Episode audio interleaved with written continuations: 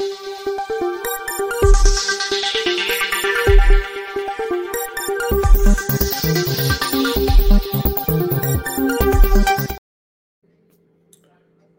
राम।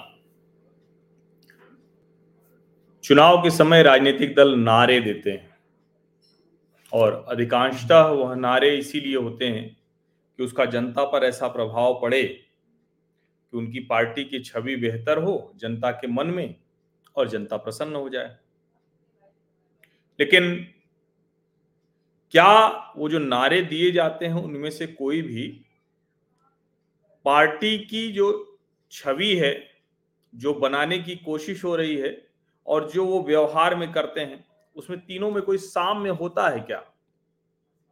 या राजनीतिक दल नारा सिर्फ़ इसलिए देते हैं कि अच्छा चलो किसी तरह से कोई ट्रैप में फंस जाए जनता उनके चक्कर में पड़ जाए। और उसके बाद फिर उनको जो भी करना है वो करें। अब आजकल बहुत ज़बरदस्त एक ट्रेंड चला है, सब कुछ उसमें कैंपेन चलती है। तो उसमें जनता से जोड़ने की कोशिश होती है कि आम जनता से कैसे जुड़े। और जब आम जनता से जुड़ने की कोशिश होती है तो कोशिश ये भी रहती है कि भाई कोई सेलिब्रिटी हो, कोई जनता के बीच का चेहरा हो, जिसको हम अपने चेहरे के तौर पर बना दें।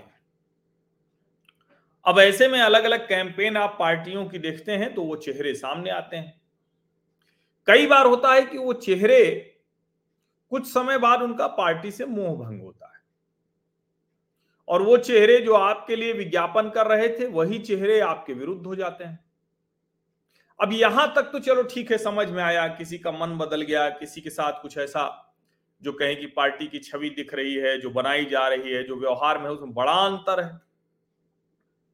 लेकिन अगर कांग्रेस पार्टी का उत्तर प्रदेश का चुनाव अभियान याद करें, और उस चुनाव अभियान में प्रियंका गांधी की अगुवाई में एक नारा दिया गया था, लड़की हूँ, लड़ सकती हूँ। कमाल की बात यह कि अब वो नारा ऐसे बदला है कि उसे कहते हुए भी शर्म आ रही है। लड़की हूँ, लड़ सकती हूँ और कांग्रेस में लड़ी तो पिट सकती हूँ।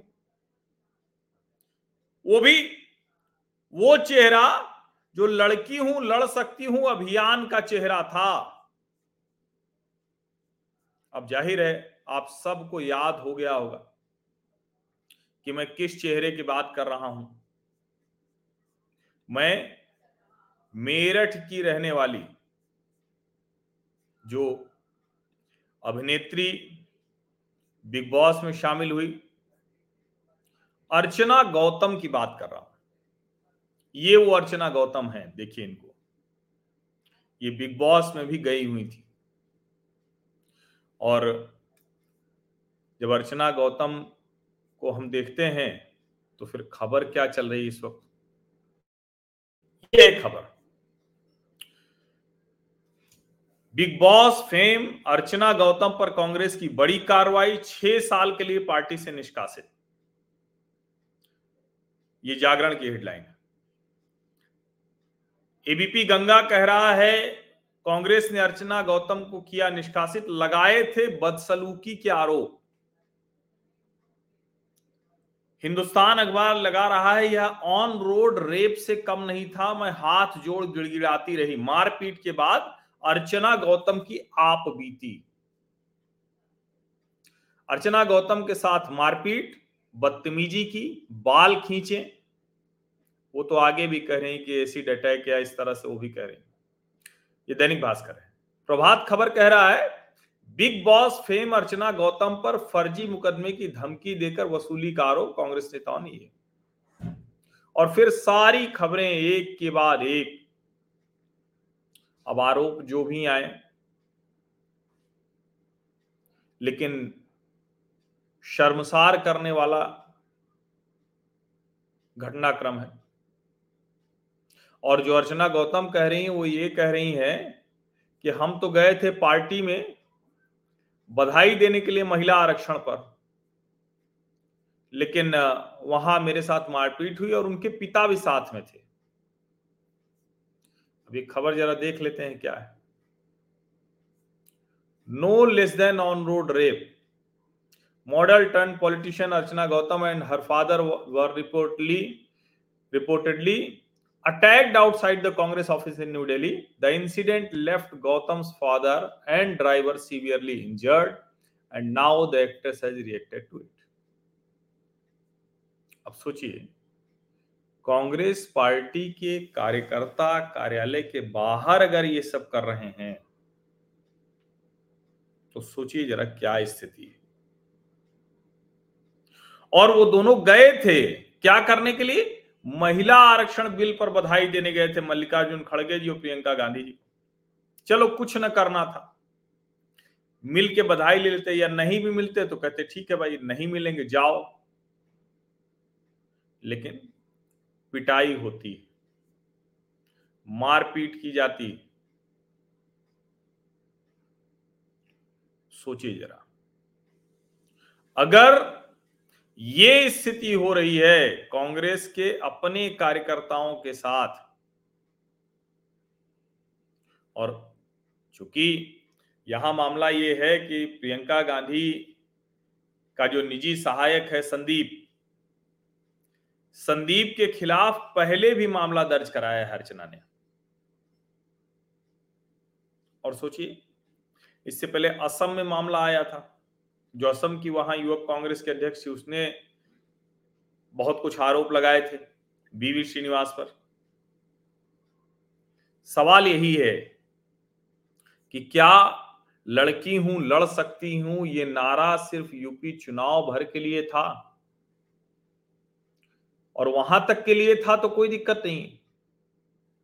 लेकिन क्या इस नारे को, जिसको कहते हैं ना कि एक दिन के लिए पहना जाने वाला कोई कपड़ा था जिसको उस दिन पहनकर निकले थे, अब बस हटाओ भाई, इसको आज ये इसी दिन के लिए था।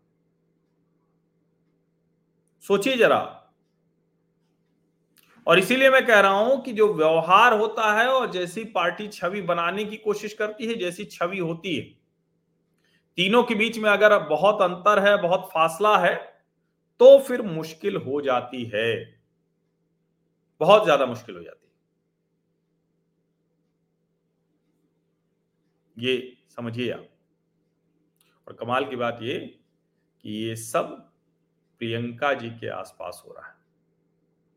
उन प्रियंका जी के लिए, जिनके लिए पार्टी में एक बड़ा वर्ग है, पार्टी में हाशिए पर पड़ा प्रमोद कृष्णम जैसा वर्ग है आचार्य प्रमोद कृष्णम तो यही कहते हैं कि उनको इसीलिए टारगेट किया जा रहा है क्योंकि वो प्रियंका जी पक्षधर है लेकिन अर्चना गौतम का क्या दोष था? और मैं कह रहा हूँ कि इसमें कुछ भी हो, किसी के साथ इस तरह की मारपीट कैसे की जा सकती ये तो अक्षम्य अपराध है। और मैं नहीं जानता कि पिछली बार की तरह इस बार भी कोई कार्रवाई होगी या नहीं होगी। क्योंकि मार्च महीने में अर्चना गौतम ने पुलिस कंप्लेंट दर्ज कराई है। लेकिन ये तो भाई, ये तो किसी को भी कैसे इसको स्वीकार किया जा सकता है? और इसीलिए जहाँ से मैंने शुरू किया था कि जब राजनीतिक दल नारा वारा लेकर आते हैं तो आप एकदम से लहालोट हो जाते हैं। अच्छी बात यह है कि आज का जो समय है, उसमें ये सब नारे बहुत चलते नहीं। अगर आपकी छवि उससे बहुत अलग है और छवि आप कुछ और गढ़ना चाह रहे हो, व्यवहार में कुछ और हैं तो आजकल उतना चलता नहीं है। जैसे उत्तर प्रदेश में कोशिश की, फिर भी सिर्फ़ दो विधायक जीते। और दोनों विधायक मजबूरी वाले या अपनी ताकत वाले थे, चाहे वो मुना हो, चाहे वो आराधना मिश्रा हो और चाहे वीरेंद्र कुमार हो। कांग्रेस पार्टी को उससे कुछ नहीं मिला। प्रियंका को भी कुछ नहीं मिला।